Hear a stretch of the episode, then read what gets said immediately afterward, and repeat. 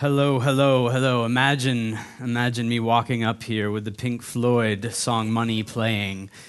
That's what I wanted, and this, people couldn't deliver for me this morning, so um, very disappointed. But I am here to uh, talk to you about money. Uh, I love hearing Brian introduce himself because Brian is like, Hi, I'm one of the pastors. Basically, if you have problems, come talk to me. Uh, I'm Dwight. If you have problems, go talk to Brian. Um, so I, I, just get to do this, uh, and I, I, love it. Uh, we planted this church, I don't know how many years ago, six, six ish years ago. Um, and the Lord has been very uh, kind to us, allowed for us to uh, plant other churches, and, and one of them is in the same building. So we have Friends Church just over in Theater 9. Um, so, really excited about what God is doing in Quebec, in Canada. Uh, some of you don't know this, and that's fine. Um, but I'm the director for a national church planning network called Acts 29. And uh, God is doing incredible things all over the country and really excited to be a part of it. And we as a church get to be a part of it. And you might not know that, um, but we give some of our resources to Acts 29 so that churches can be planted across Canada, but not just Canada. Uh, we also have a specific partnership with a group in India. So we're helping to partner or we're helping to plant churches in India as we speak. It's pretty amazing that we, in this snowy, cold, you know, sometimes I wonder, Lord, why did you send me here? Uh, it's freezing. I do much better in warmer weather ministry. Beach ministry, I'd be in for that. I might even lift weights if I was called to do that. Um, but nonetheless, we're here. And so this little tiny church in Quebec uh, can partner with people around the globe. And this is just so amazing. And we get to do that primarily through our finances. So, finances are really important for us to talk about as a church. And so that's what we're going to do today. Everyone's favorite topic. Let's come to a church gathering and talk about money, right? Because a few things happen when we talk about money. People usually feel guilty. People look down the whole time. They never want to make eye contact. Uh, probably the people in the first row will move to the second row once I pray in a minute. Um, because we don't really want to be confronted with this because so often we're really attached to money. Uh, we have a great plan for our money and what our money can do for us. Uh, but before we get going into this, let me pray and uh, then we'll get moving. Lord, thank you so much that you are a great God who, who cares for us. You're a great provider and protector. From the beginning, when you made all things, uh, you said that you would be our provider.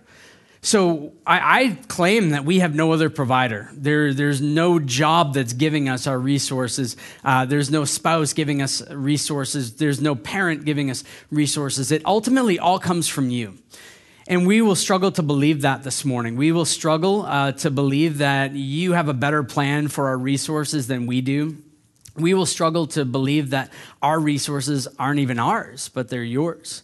So, would you help us in that struggle? Would you help our hearts to explode with generosity uh, today, generosity towards others? Uh, would you bring us outside of ourselves? And, Spirit of God, would you speak to us? We know that you love uh, to make Jesus known. We just sang about him. Worthy is the lamb that was slain. Jesus, you were the lamb that laid down your life for us. Uh, and that's good news. And I pray for those of us who are here who are saying, I don't know how that's good news for me. And I pray that as we leave today, there wouldn't be a person that, that leaves Scotiabank Theater without believing for themselves that Jesus being slain and rising for them is good news.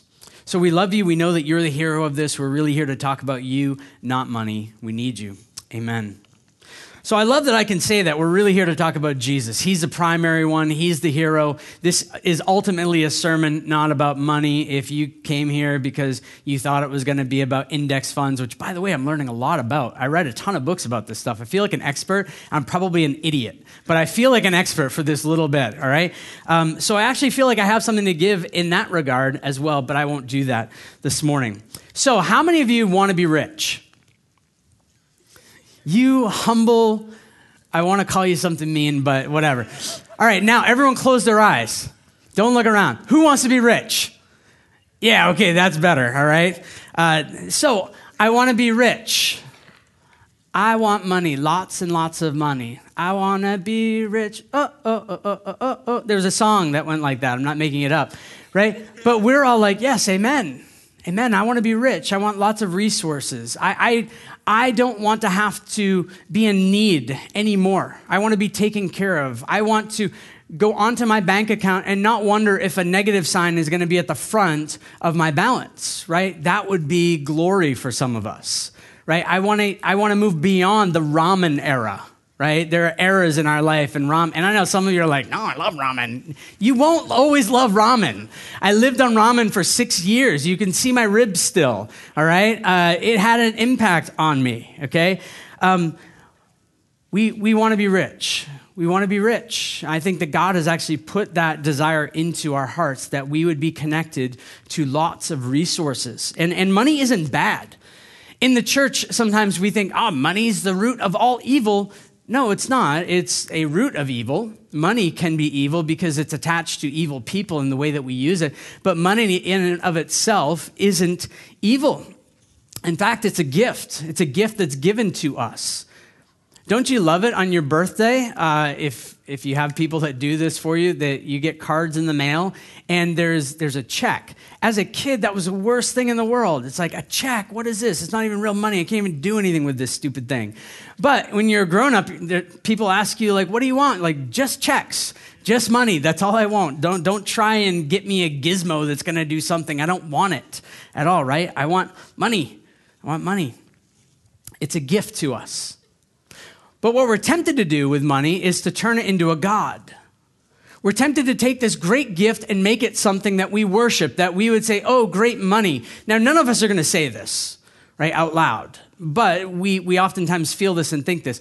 Oh, great money, great dollar bill. You are my provider. You are my comfort. You are the place where I take refuge. You are where I find my identity, or you are going to bring me into a new promised land where I'm going to finally be able to wear nice clothes and drive a nice car, or ride a nice bike, or ride a bike, or whatever it is. That money, you're going to bring salvation to me. We're tempted to make money a God when it was just given to us as a gift, something to be used, not to be worshiped. And Jesus knows this about our hearts. Our hearts are so tempted to worship anything. You are a worshiper all the time, right? We get called in sometimes, and the music person's like, I want to call you to worship. It's like, but you've been worshiping all morning, right? When you hit snooze, I'm worshiping my sleep, right? Times can hit the snooze. I'm not saying you're worshiping your, your sleep, but it's so easy for us to worship other things other than the one that we were made to worship. So Jesus knew this. So Jesus, in his teaching, took 15% of his time to talk about money and possessions. And when you think about it, that's probably about as much time as you think about money, your lack of money, or what you own or want to own. 15% of your life is devoted to thinking about this stuff. Maybe. But Jesus devoted 15% of his teaching that we have to money and possessions. So in the church, we often try and get around this topic because somehow we think everyone's just going to figure out how to use their money the way that God wants for them to use their money. And we just try and let people do whatever they want with it. And ultimately, end of the day, you do what you want to do with the money that's been entrusted to you. But as the church, it's our job to take what God has said here and actually speak about it here. And if Jesus spends 15% of his time speaking about money and possessions, then probably we as a church need to spend more time talking about money and possessions. But we don't. It's a taboo topic because it's a private issue for us. We'll talk about anything else, but just don't talk to me about money. We feel guilty. Uh, we've created rules for ourselves that might not even be biblical or of God. And we think of money as being an unspiritual thing. Just talk to me about spiritual things. And I would say that let me talk about money. And as we're talking about money, we can see how spiritual you are. What you do with your money speaks about your spirituality. So it is a very spiritual issue. And so, as a church, um, we've just done a poor job. I'm speaking for all of us. I want to bring everyone in on our failures, okay? As the church, uh, we've done a poor job of discipling uh, people with money. Because the predominant idea is that money is my money. Most likely, that's all of our ideas. That, that money is my money. I get my paycheck. I get my birthday money. I get my tax return. I get my stuff. And, and that's, that's appropriate, grammatically speaking, because yes, you, it's yours. But in a theological sense, when we talk about it from the, the scripture, um, God actually has a different idea for that that it's not my money. Because if we look at it as my money, then we're going to say, oh, I save my money for who? For me. I spend my money for who? For me. And, and honestly, the, the way that most Christians I speak with um, deal with their money is they, they spend, they save a little bit, and if there's anything left over, they give it. So it's like whatever the leftovers are, like, here you go. This is the way most of us deal with money. And the belief that's undergirding that is that if I don't have enough to give at the end of the month, then God has given me too little. So it's not my fault as a steward who's been entrusted with this. God, if you would just give me more money, I would be able to give. And so I think that it's that mindset that actually keeps us from being rich. The mindset that this is my money, my resources, my stuff, that is what keeps us from being rich. So let me explain. I'm going to use a lot of Bible today, and I'm going to move fast through certain things because I want to land somewhere with this. So let me explain. First thing is that the Lord owns everything. Everything. There's no footnote, there's no exception. The Lord owns everything. And I could throw up thousands of verses on the screen, but I'm just going to do three. Genesis 1 1, first book in the Bible, first verse. In the beginning, God created the heavens and the earth. This implies he made it, therefore it's all his. And if you're like, well, you can't, you can't put that inference there from, from that. Okay, great. Psalm 24 1. The earth is the Lord's and the fullness thereof, the world and those who dwell therein.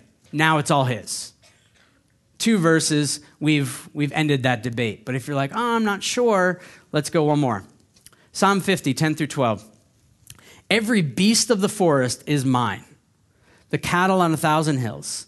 I know all the birds of the hills, and all that moves in the field is mine. If I were hungry, this is God speaking, if I were hungry, I would not tell you, for the world and its fullness are mine. The Lord owns everything.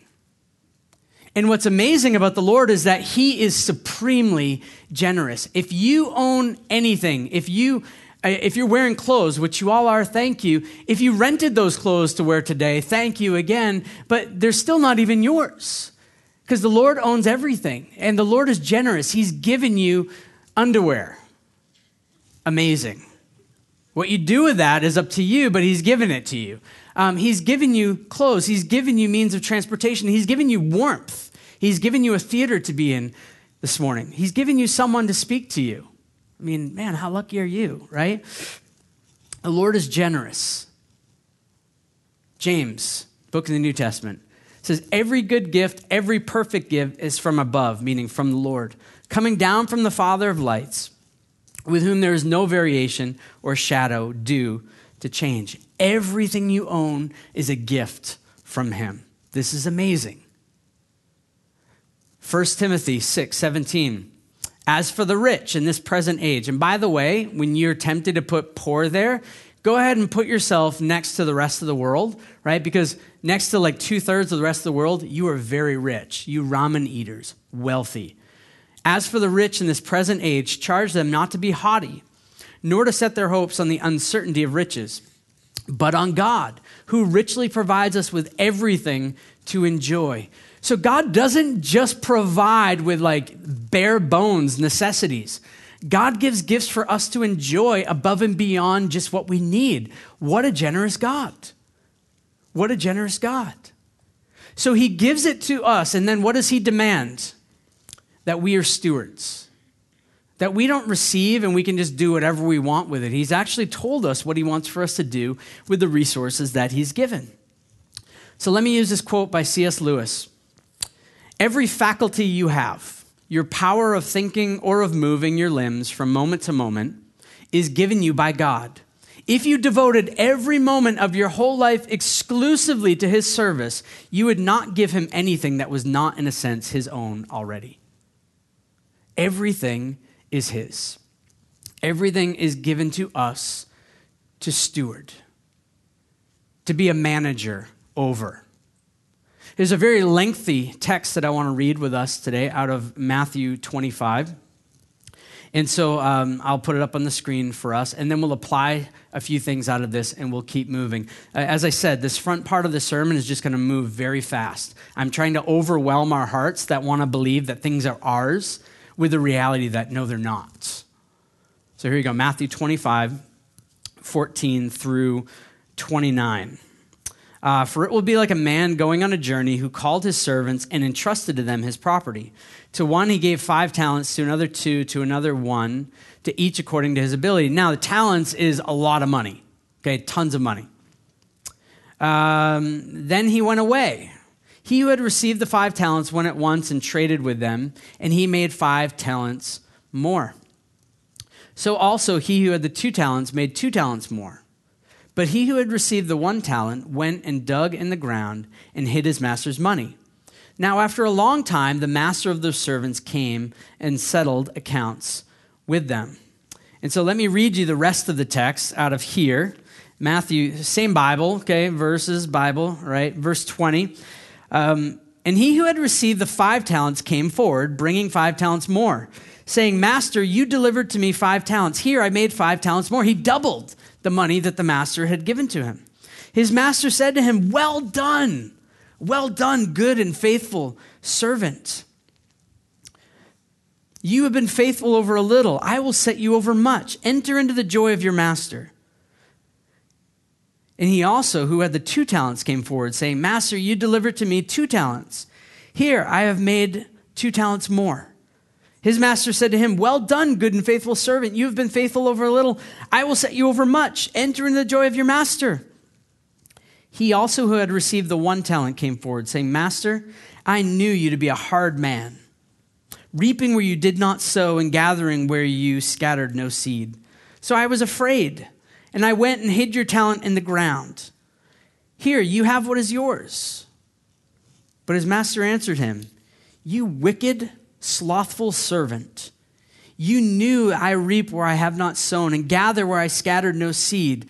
Then you ought to have invested my money with the bankers, and at my coming I should have received what was my own with interest. So take the talent from him and give it to him who has ten talents. For to everyone who has will be more be given, and he will have an abundance, but from the one who has not, even what he has will be taken away.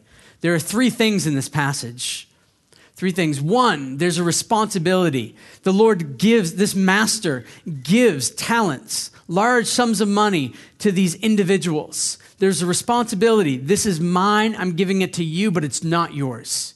You do not get to say what you do with it. Here. Responsibility. The second thing is that there's accountability. What happens? The master doesn't just say, hey, use it for the rest of your life, do whatever you want, enjoy. No, he comes back. Why does he come back? I want to know what happened to my money. I want to know what you've done with my stuff. And for the, the one that multiplied the five talents and the two talents, what happens? There's a reward. There's a reward that's given. The Lord gives them responsibility beyond what they had. And they made their master joyful in how they stewarded his resources. But the one who had one and who just buried it and pulled it up out of the ground when he came back, what happened? He took it away from him and gave it to someone else and removed him from his presence. There's a, there's a reward that's given. So there's a responsibility, an accountability, uh, and a reward for how we actually steward the resources that God has given to us. Now, I want to say what I said at the beginning that I believe that the Lord wants for us to be rich. Our, our, term in our culture is filthy rich, right? But that doesn't seem to apply to the type of richness that the Lord would want for us. So the Lord wants to us wants for us to be rich, but in a different market. Not in the S&P. Right? Not in the stock exchange. What market does the Lord want for us to invest in? Well, Brian read it for us already from Matthew 6, but I'll read it again. Do not lay up for yourselves treasures on earth, where moth and rust destroy and where thieves break in and steal, but lay up for yourselves treasures in heaven. There's the market. treasures in heaven where neither moth nor rust destroys and where thieves do not break in and steal. For where your treasure is, there your heart will be also. The Lord, this is from our Lord Jesus, and he's talking about temporary riches versus eternal riches. And these two are against one another. That we can pursue temporary riches only, or we can pursue eternal riches. And both reveal who our Lord really is. When we pursue temporary riches for ourselves because we don't think that the Lord can take care of us, that money or possessions are a real provider, the Lord isn't the one that's our real provider, it's like chasing wind. The writer of Ecclesiastes wrote this. He was very, very rich, extremely wealthy, a king. And he says, He who loves money will not be satisfied with money, nor he who loves wealth with his income. This is vanity, meaningless, nothingness. When goods increase, they increase they increase who eat them, and what advantage has their owner but to see them with his eyes? Sweet is the sleep of a laborer, whether he eats little or much, but the full stomach of the rich will not let him sleep. There is a grievous evil that I have seen under the sun. Riches were kept by their owner to his hurt, and those riches were lost in a bad venture. And he is father of a son, but he has nothing in his hand. As he came from the mother's womb, he shall go again naked as he came, and shall take nothing for his toil that he may carry away in his hand. Maybe the most wealthy person to ever live, we don't know. Very wealthy man, Solomon, king, very wise man. And he's saying, if you chase temporary riches, you will be chasing wind. You will be left meaningless. You will be left with nothing. Randy Alcorn, who wrote a book, The Treasure Principle, says this The more you have, the more you want. The more you have, the less you're satisfied. The more you have, the more people come after it. The more you realize it does you no good, the more you have to worry about it. The more you can hurt yourself by holding on to it. The more you have to lose, the more you'll leave behind. Having more doesn't mean a, a scotch free life, it means you have more to worry about. And that's not necessarily a bad thing if that's what the Lord wants for you to do. But don't think if I just had more resources and more money, I would be fine. If that's what you pursue, you're chasing temporary riches, you're chasing wind. What a silly thing if you see a child out chasing wind. Sometimes my kids do it. They chase wind or that one snowflake that's coming down with their tongue out and they end up running into a fence, right? It's like, what are you doing? I'm chasing a snowflake. They're everywhere. Like, just, just stand there and wait for them, right? No, I want that one. Okay. But chasing wind is even more silly because you'll never catch it. You'll never catch it. But eternal riches, what are eternal riches? Well, primarily they're the person of Jesus. That Jesus isn't saying that I have this whole massive uh, stock of, of coins waiting for those who show me they can do a good job on earth, now you can come swim in my, my money like Scrooge would. No. Primarily, eternal riches are, is a person of Jesus. That you get him, that you are made to know him. You are made to be known by him, not just know about him, but to know him. So it's a person. Eternal riches are a person. Secondly, they're a place. If you belong to Christ Jesus, you have a new home. Your new home is with him. It will be in heaven, and then when the Lord returns, he's going to bring heaven and earth together and make this new creation. And so you have a home that you've never been to before. You have a home that you've never visited. That's eternal riches. And then, thirdly, there are these possessions that seem so weird in, in a sense. Because we're saying don't be about earthly possessions because you'll get eternal possessions, but we're not quite sure exactly what to do with that. And the Lord says this to a rich young ruler in Matthew 19. 21, Jesus said to him, If you would be perfect, go sell what you possess. A guy who's loaded. Go sell what you possess, give it to the poor, and you will have treasure in heaven. And come and follow me. So the Lord is saying, in a real sense, that you'll have possessions. Go and, and sell to the poor. I mean, go sell, give to the poor. Don't find your identity in earthly possessions. Give your life away, and you'll be rich. You'll have eternal possessions. So, this eternal riches is about a person, a, place, and possessions. But there's some element that these, these eternal rewards they're received by how we steward God's resources. So we're going to get Jesus. If you believe in Jesus' death on the cross and his resurrection for you, you get him. If you believe in that, you get a new home. But then there's something connected to the eternal possessions that we have and how well we steward the Lord's resources now. And if you think about it, if we're going to live forever, there's a lot of stuff to do. I don't think that the Lord is setting up an eternal knitting class. I don't think that the Lord is setting up an eternal music fest. I think that eternity is going to look a lot like today, where we have jobs, but we'll enjoy working. We won't have to sleep, there'll be no nights. There'll be no death, so there'll be no pain or toil in our labor. So there's going to be so many things for us to do. And somehow what we do here impacts what we get to do there. And I don't understand it all right? The, the guy who says, or the gal who says, I understand it, I, I, I would have a hard time listening to them because we, we don't have all of that. But there's a reality that stewarding our stuff now, stewarding the Lord's stuff now is so important. So, I want to be rich. You guys close your eyes, you all raise your hand, except you very humble people, okay? Um, but how do we get rich? And I'm not talking about earthly possessions now, I'm talking about these eternal, this eternal treasure. How do we get rich? How do we get as rich as we possibly can eternally? And the answer is pretty simple giving. Giving. God is a, a giver, He's a generous God. We see in 2 Corinthians 8, verse 9, the generosity of God to us. For you know the grace or the gift of our Lord Jesus Christ, that though he was rich, he's always been God. He's always had his rightful place in, in heaven, ruling and reigning over everything. Intimately acquainted with everything, but ruling and reigning nonetheless. Rich. And what does Paul say? Though he was yet rich, though he was rich, yet for your sake he became poor. He became poor. Why? For you.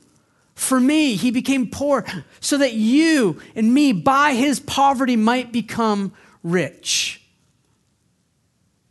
Jesus came and he bore the debt on the cross that you should have to bear. This death that Jesus died was for you in your place because he loves you. As he's hanging on the cross, he became the imperfection that you are so that you could become the perfection that He is.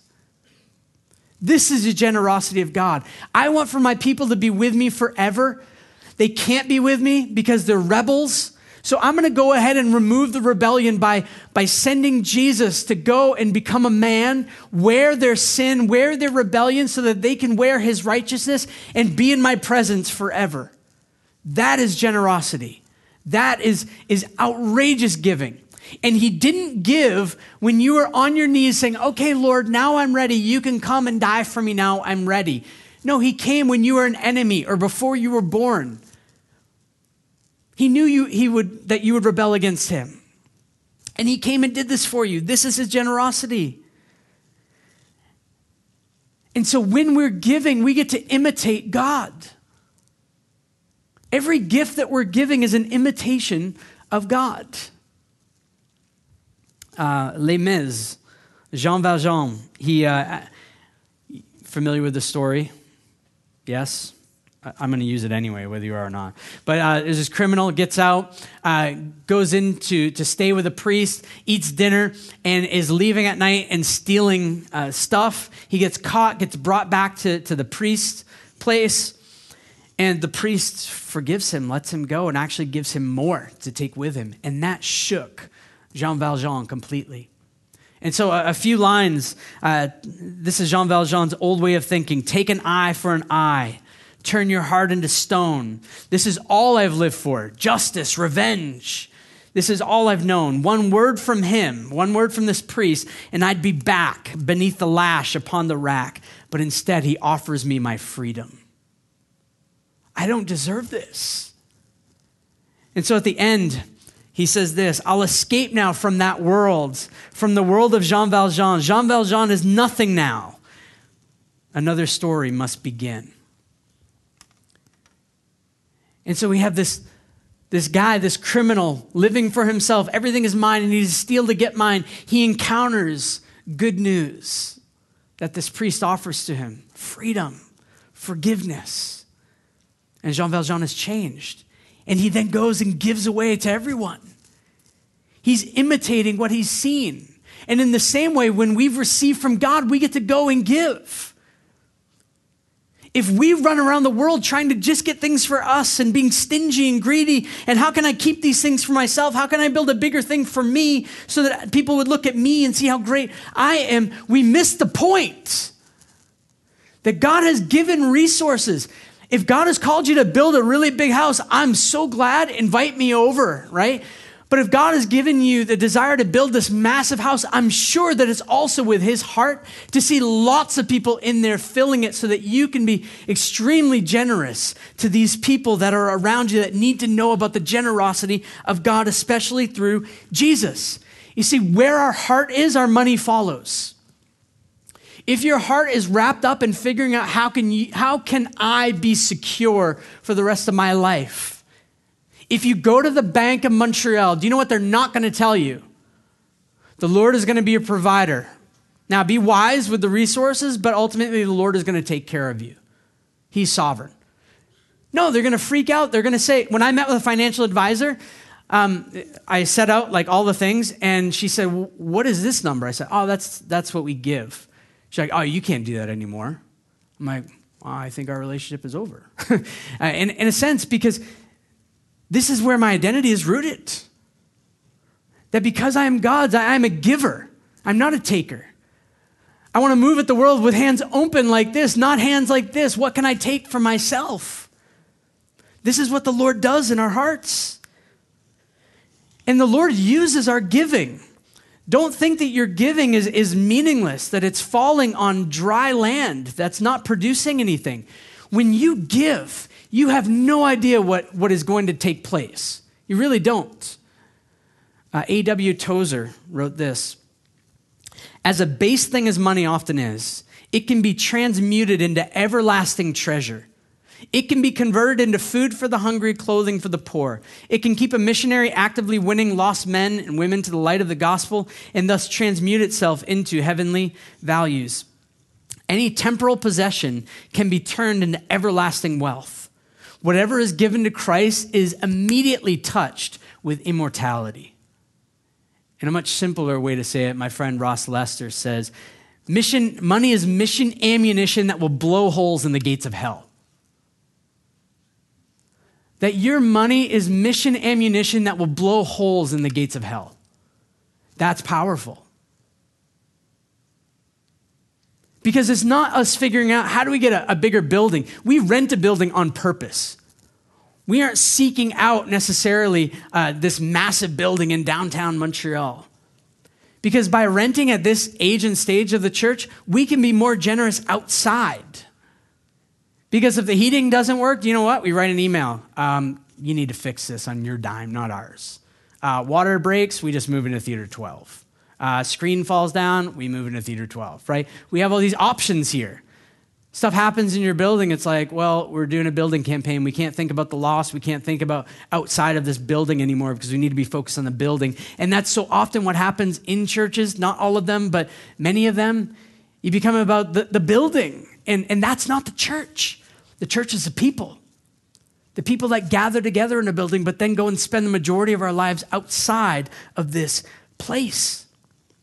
And so our money can blow holes into the gates of hell. It's blowing holes in the gates of hell in India. You realize that we're supporting people in India that are reaching villages that the gospel has never, ever gone into, ever before. Amazing. And it does it on probably less than most of our food budgets per month. Amazing. The Lord is using our resources to blow holes in the gates of hell in India. In Canada, there are multiple churches that are being planted that we're connected to. Amazing. holes being blown in the gates of hell because you are being generous. We have planted two churches over the past year and a half. Why? Because you are being generous. We don't look at our bottom line. Uh, well, it, we get trouble when we look at our bottom line sometimes uh, because it's so easy to be in a deficit. But that's not what leads us. The Lord leads us. And if the Lord wants for us to plant a bunch of churches and to give money to India, then we as the people of God need to figure out how do we get behind His vision? How do we leverage our resources differently so that He can do these things that He wants to do through us? Because at the end of the day, honestly, Church 21, the Lord is going to do whatever He wants to do. He doesn't have to use us, but we get to participate in this. That's amazing. I love that all of our money doesn't go towards our stuff.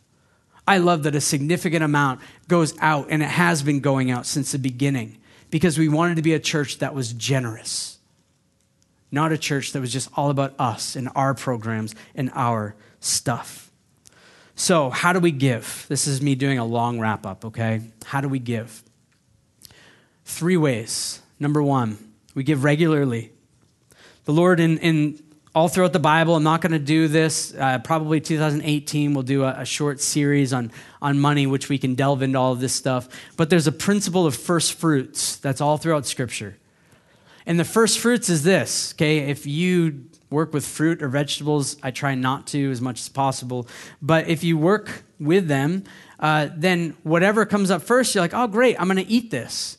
First fruits says, no, give that to the Lord. Why? Why would I give this to the Lord? I'm, I'm hungry now. I need to eat now. I'm seeing this now. Because by giving the first, we're saying, Lord, this is not going to be my, my provider. You are. And so this is me preaching to my soul. You know that song, Bless the Lord, O my soul? That's like David screaming at his soul, a soul that doesn't want to bless the Lord. So bless the Lord, soul. This is what first fruits giving is supposed to do. You are not my provider, tomato. I am giving you away. You are not my provider, paycheck. I am giving this first part away. This is the Lord's. And we get paid regularly. Most of us, it might be once a year, uh, it might be every week, it might be daily, depending on your job. But that when we receive money, this is our opportunity to worship. When we receive, it's our opportunity to worship, not be like, oh, what can I do with this? It says, Lord, thank you so much that you have put your resources in, into my hands. What do you want to do with them? Lord, make my heart generous. And to do that, to, to help my heart grow in this, I'm going to be generous right away. That we give regularly. And you say, like, ah, oh, I forget. I forget. You know what? You have this really amazing device that's way smarter than you.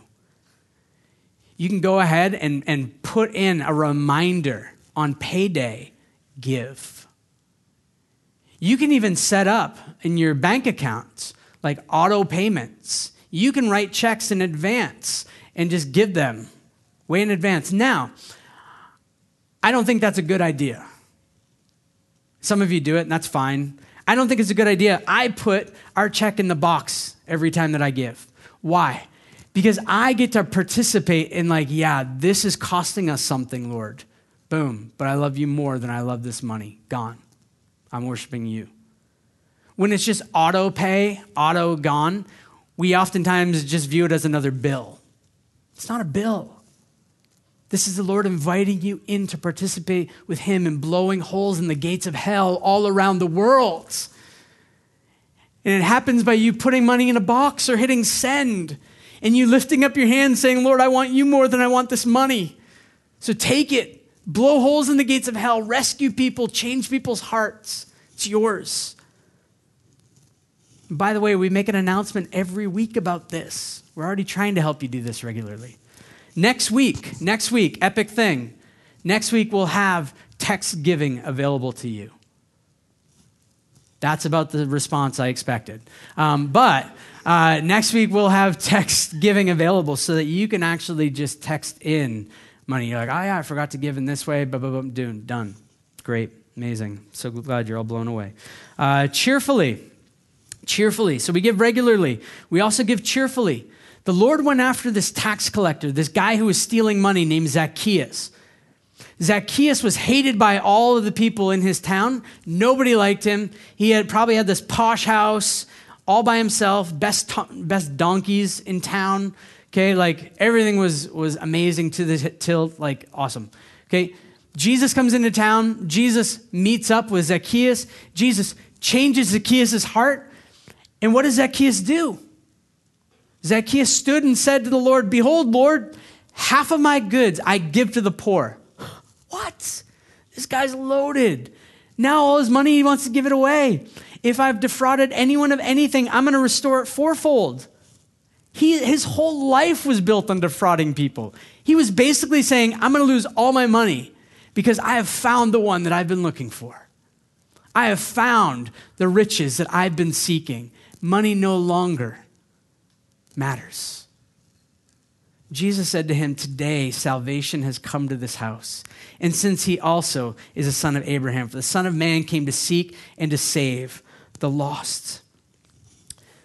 That giving shouldn't be this like reluctant thing. Oh, I have to give. It might be at first. That's how all disciplines are, right? If you've never run before and then you want to go out and do a 10K, you're going to be very reluctant the second day to get back out and run. It won't be fun. And this might be your journey into giving as well. But the Lord wants for you to be a cheerful giver, that it's a joy to release His resources back to Him, that it's a joy that we get to participate in this mission with Him. And it's addictive.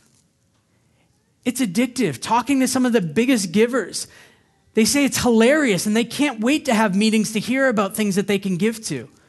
It's crazy. I meet with people who are, who are looking for very big opportunities to give. They love giving the Lord's resources away. Cheerful. The third thing is sacrificially.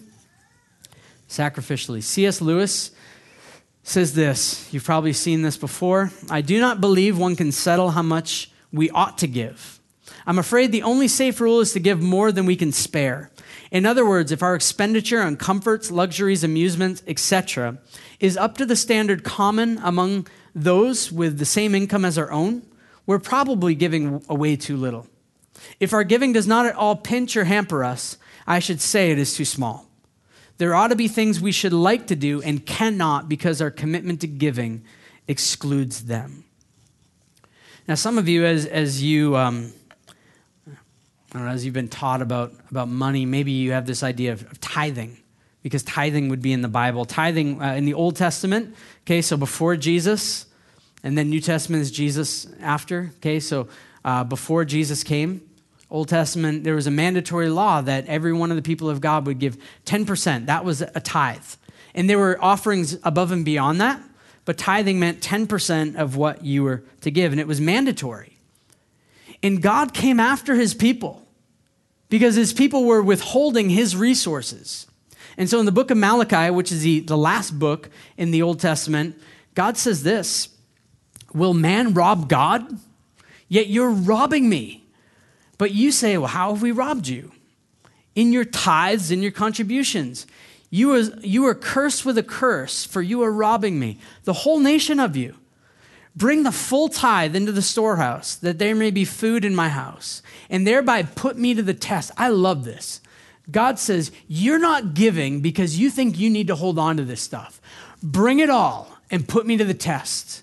Test me, says the Lord. If I will not open the windows of heaven for you and pour down for you a blessing until there is no more need. We're trying to hold on to the little the little morsels that we have, we're saying, oh, we can't give that because we, we've, we've gained this much on our own, forgetting that it's God that's given it to us. And God is saying, be generous. Test me. Test me. I'm the one meeting all your needs already. You think that if you give me more, then I'm going to be like, well, I don't know what to do with that. You know, I, I, had the Spirit of God laying out my accounts, and, and the Son overlooked it as well. And, you know, we just can't give any more to you. We don't know what to do. We're strapped. You're too generous. That will never be said from the Lord. You're too generous. The Lord is saying to these people, don't rob me. Don't rob me. Participate in the work that I've given for you to participate with me in. And if we have experienced grace unlike the people in Malachi, we've seen the Lord with spiritual eyes. We've come to understand that He has risen from the dead. He is alive. He is for us. If we've experienced more grace, then probably more is, is required. There's probably a greater call, though there's no law. There's no law on how much you to give. And the question this morning is not whether God wants you to give or not, but how much does He want you to give? How much does He want you to give of His resources? In tithing, Randy Alcorn says in his little book, The Treasure Principle, very helpful book, he says tithing is like training wheels. It's really good to help you get going, but at some point you have to take the training wheels off. You have to begin to interact with the Spirit of God and say, okay, what do you want me to give? Oh, you want me to give more today? All right, great. I'm going to give more today. Oh, you want me to give less today than what I had been giving? Okay, great. I'm going to move in that. It's not just this thing that we set out in our minds to do. It's saying, Spirit, what do you want for me to give? What do you want for me to give? And tithing should act like a, like a floor that we stand on, not a ceiling. Well, I've hit 10%. You get the Boy Scout badge, 10% giver right? We don't give those out. They're just not there. They're not there. So tithing should be like a floor, not a ceiling. And I want to challenge you to, to start with 10%. And some of you are like, internally, you're not saying it out loud, right? But internally, like, oh my goodness, I could never, ever do that. And here's why we could never do that. Because when we do out our budgets, if you do out a budget, what we typically do is we start with all our expenses and we just work through that and our investments. And then whatever's left, we're just like, yes, I'm going to give that. I want to challenge you to budget the other way. You start, and we just did this as a family. We start with how much we make. Okay, this is how much money is going to be coming in. Second line, here's what we're giving this year. Third, here's what we're going to invest. And then whatever is left, we figure our we figure out our expenses from there. This means that we change insurance companies, we change cell phone use, um, providers, we change whatever, we remove things, we deduct certain things, because it's not about meeting these needs. Like these needs get met out of the rest. So the kingdom of God is, is an inverse thing, it's flipped. That, that we give first, and then our needs are taken care of. So why don't, why don't we give like this? Why don't we give regularly, cheerfully, sacrificially? Some of you might be. Amazing. I'm so glad. Continue to see the grace and, and gift that the Lord has given to us and keep giving in that way. But if we're not giving this way, why aren't we? Well, number one, maybe you just forget. Maybe you forget. We can help you. Number two, maybe there's greed moving in your heart. I want this stuff. You do move toward the world with your, with your hands grasping for things. Number three, there's unbelief. I don't believe that God can be a provider like that for me. Well, you need to spend more time with Him. You need to get to understand who He is as a provider. You say, This is unaffordable. I'd say, Well, you haven't tried. You'd say, Well, I, I, I don't have a budget. Well, do a budget. We can help you. We can help you do these things. We really can. And maybe some of you are here saying, I don't make very much money. I make 50 bucks a week. If I started with tithing, that would be giving five bucks. What is five bucks going to do? Do you know who the Lord singles out at the temple giving? He doesn't single out the rich people who are giving a bunch of money. He singles out this, this widow, poor widow, who drops the equivalent of like two pennies. We don't even consider that money in Canada anymore right? Drops two pennies in the offering bucket. And the Lord says, that's what giving looks like. Because she just gave everything she had. Her heart is completely for the Lord. She's not trying to figure out how do I keep this for myself. She's saying, Lord, it's all yours. You need to be my provider. So, what does your $5 help? It's not about what does it help, it's about you responding to the Lord in giving what He wants for you to give. Because primarily, God wants your heart. If he wanted your money, he'd figure out a way to funnel it out of your paycheck. He really would. But he wants your hearts. He wants you to look at that sweet, gross amount that gets grossly taxed by Canada and Quebec. And don't start with the amount after taxes, start with it before. Allow for it really to be your first fruit. And I know that some of this might be challenging for you, and I'm not trying to set a rule on you either. I'm saying that God wants your heart and He wants to transform your heart to be just like His, which means that you will become a giver in every realm of life. He wants for you to store up eternal treasure, not temporary provisions. Do you get that? He wants for you to have stake in eternity, not steak that you eat, a steak in eternity, not just your temporary provisions. This is His heart for you. And so here's our church. Here's where we're at. Uh, as a church, 10 to 15% of what we bring in goes out. We've planted two churches over the past couple years. Uh, that's been expensive in many different ways. It's been expensive because we've sent out people who have given significant amounts of money to now give to these new church plants, right? And that's great. So glad. But I just want you to hear that we're about giving. We're about the kingdom moving forward in other places. The problem for us right now as we stand is that we have a little wallet, right? Big eyes, big dreams, big heart, little wallet. Um, this year, uh, we're about $25,000 short of our budget. Uh, now, that could sound really serious, uh, and it is serious, but it doesn't mean that like no one's going to eat food, no one's going to get paid. We aren't. We're going to stop meeting here. It's not that. It means that there are things that we planned on doing this year that we can't do because we don't have the resources for it. And that's okay. If that's where the Lord wants for us to be, great. But I feel compelled to share that with you. So it's not just me and a group of leaders sitting in a room being like, ah, what do we do? We've been praying for people to respond in generosity. We've talked more about money over the past month than maybe we've ever talked about it in the entire history of the church. And that's not a bad thing.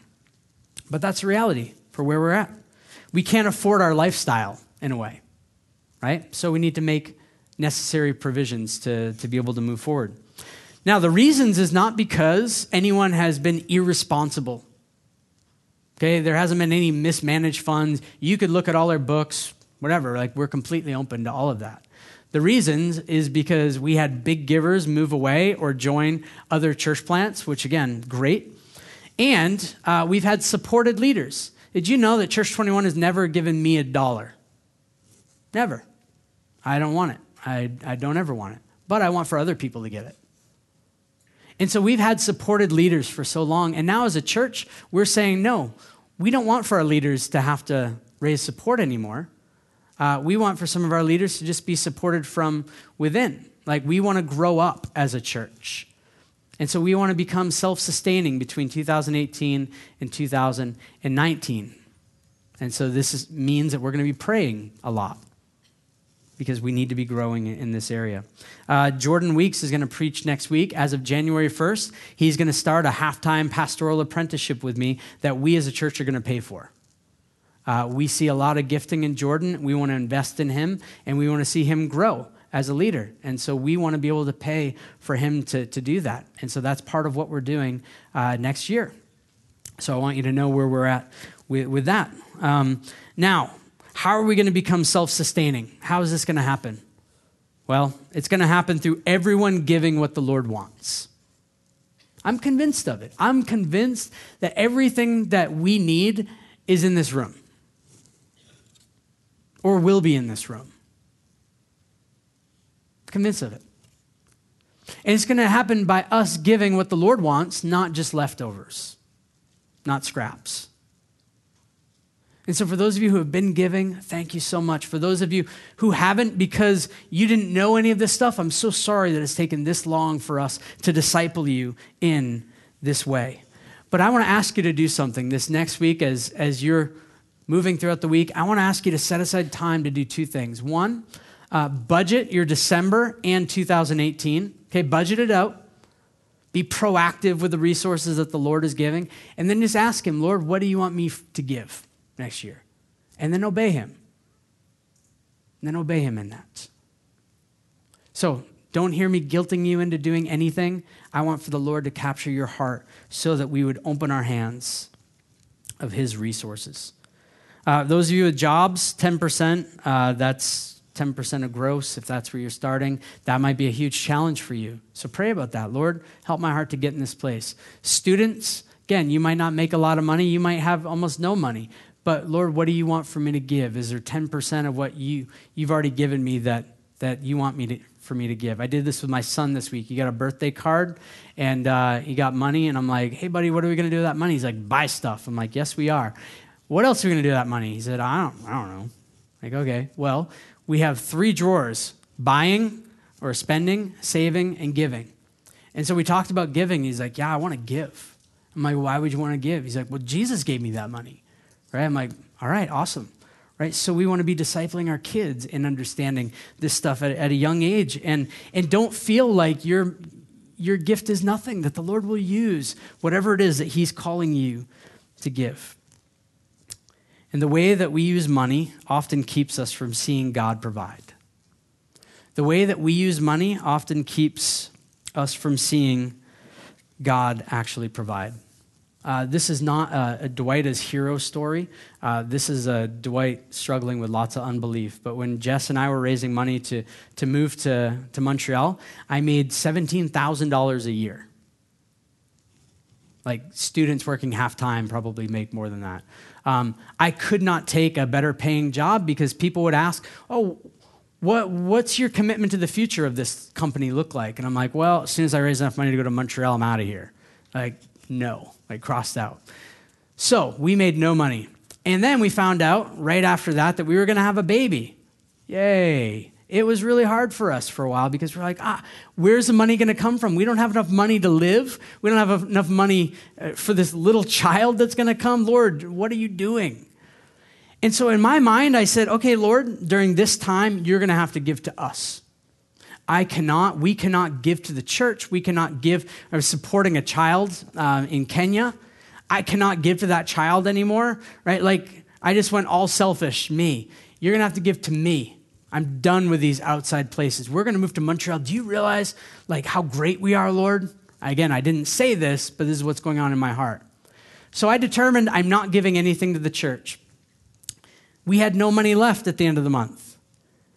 The Lord said to me the first month, No, I want you to keep giving, and here's a percentage I want you to give. And I told Jess that, and I'm like, This is stupid. Like the Lord is going crazy, or I'm going crazy, and I'm not hearing right. And I would literally write out checks, and they weren't for a lot of money, but they were for a significant percentage of our income. I'd write out checks, put them in the offering plate, and be like, well, this is going to be awesome because this is a week, this one's going to bounce when they cash in on Tuesday, and we're going to be known as a bouncing check couple that's getting sent to Montreal. Awesome. Every week, someone would come up to us. We didn't share our situation with anyone. We didn't tell people, hey, we're giving more than we have every week someone would come up and hand us a check. I would go speak at a church. They're like, hey, here's a $1,000. We don't know why we're paying you a $1,000 to speak on a Sunday morning, but we think that that was, I'm like, man, that was a really good sermon if I preach and you give me a $1,000, right? And they're like, we just, we feel like that's what we're supposed to do for you every single week. Every month we would write out checks that were going to bounce, and every week someone would come up to us and give us the extra. Don't know how but that's what the Lord was doing. He was showing me, He was teaching me, you don't need to be focused on you.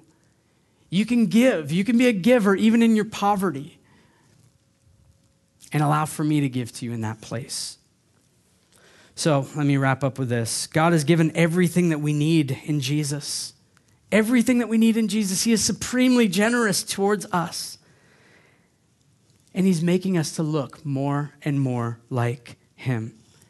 And the Lord wants for the city of Montreal to know more of what the Lord looks like through the generosity of the church. That the church wouldn't look at the city and say, What can we take from the city?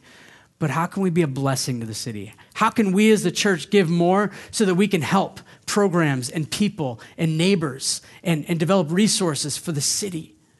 We don't want to be takers, we want to be givers. And so I, have been praying that the Lord would cause us to respond this morning in great generosity. And, and it might not be able to happen this morning, but, but maybe that for the rest of this year and maybe for the rest of our lives, we would have great hearts of generosity towards the Lord, towards his people, and towards the city. So let me pray for us as we get ready to respond. Lord, thank you that you are a generous God. Thank you that you speak to us about money. Thank you that you're not silent about it. Thank you that uh, these are your resources and you have the ability to provide them. Lord, thank you that, that you are able to, to give us everything that we need and above and beyond that. Thank you that you want to use us to participate in, in this blowing, gaping holes in the gates of hell. That our resources would contribute toward that. Lord, I pray that we as a people would become more generous. Lord, for those of us who see ourselves as generous, make us more generous, make us more like you. And may the city see the way that, that Church 21 and your church here in Quebec are generous and say, wow, what a generous God. That would cause for his people to look at the resources that they've been called to steward and say, we, we don't need them, and that, that we can give them away. So we love you and we need you for everything. Help us to respond appropriately this morning. Amen.